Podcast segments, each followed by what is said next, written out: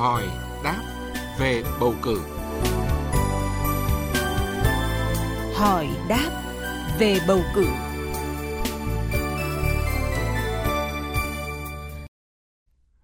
Thưa quý vị, thưa các bạn, như chúng tôi đã giới thiệu sau hội nghị hiệp thương lần thứ nhất để thỏa thuận về cơ cấu thành phần, số lượng người ứng cử đại biểu Quốc hội khóa 15 và đại biểu Hội đồng Nhân dân các cấp nhiệm kỳ 2021-2026, Hiện nay, Hội nghị Hiệp thương lần thứ hai đang được tổ chức ở Trung ương và các địa phương để lập danh sách sơ bộ những người ứng cử đại biểu Quốc hội khóa 15 và đại biểu Hội đồng Nhân dân các cấp nhiệm kỳ 2021-2026. Và theo quy định của pháp luật thì đến hết ngày 19 tháng 3 năm 2021, Hội nghị Hiệp thương lần thứ hai này phải được hoàn thành. Và trong chương mục hỏi đáp về bầu cử hôm nay, ông Nguyễn Quang Minh, trưởng ban Dân chủ pháp luật Ủy ban Trung ương Mặt trận Tổ quốc Việt Nam sẽ làm rõ về mục đích ý nghĩa của hội nghị hiệp thương lần thứ hai, cũng như việc tổ chức các hội nghị lấy ý kiến, nhận xét của cử tri đối với những người ứng cử sẽ được tổ chức sau khi hội nghị hiệp thương lần thứ hai kết thúc. Mời quý vị và các bạn cùng lắng nghe qua phần trao đổi giữa biên tập viên Thu Huyền với ông Nguyễn Quang Minh.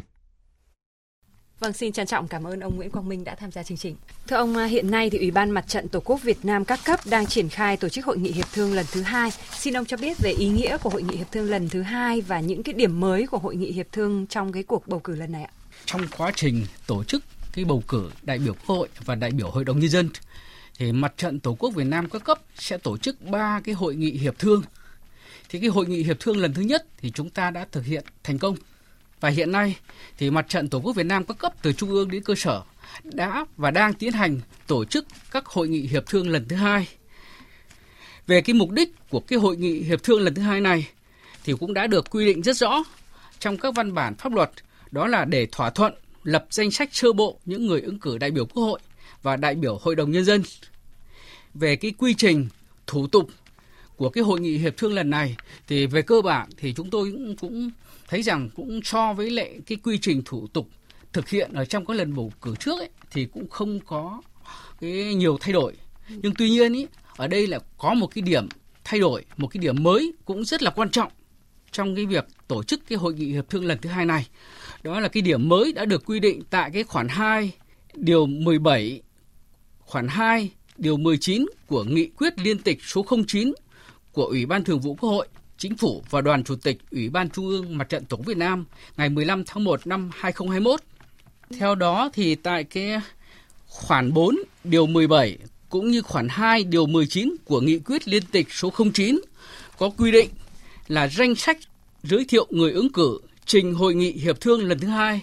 phải bảo đảm số dư cần thiết để hội nghị xem xét lựa chọn lập danh sách sơ bộ những người ứng cử đại biểu Quốc hội cũng như đại biểu Hội đồng Nhân dân. Vâng thưa ông là sau hội nghị hiệp thương à, lần 2 thì các địa phương tập trung tổ chức các hội nghị cử tri để lấy ý kiến nhận xét tín nhiệm của cử tri đối với người ứng cử. Ông có thể cho biết cái việc tổ chức hội nghị thì có ý nghĩa như thế nào? Cái hội nghị cử tri nơi cư trú của người ứng cử để lấy ý kiến nhận xét và tín nhiệm đối với người ứng cử đại biểu Quốc hội khóa 15, đại biểu Hội đồng Nhân dân các cấp nhiệm kỳ 2021-2026 có một cái ý nghĩa rất là quan trọng thì thông qua cái hội nghị lấy ý kiến nhận xét và tín nhiệm của cử tri nơi cư trú thì ban thường trực ủy ban mặt trận tổ quốc các cấp có cái cơ sở để đánh giá một cách toàn diện khách quan về những người ứng cử để làm cơ sở cho cái việc hiệp thương lập danh sách người đủ tiêu chuẩn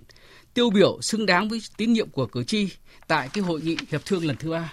Vâng ạ, xin à, trân trọng cảm ơn ông Nguyễn Quang Minh, trưởng ban Dân chủ pháp luật, Ủy ban Trung ương Mặt trận Tổ quốc Việt Nam đã tham gia chương trình hôm nay.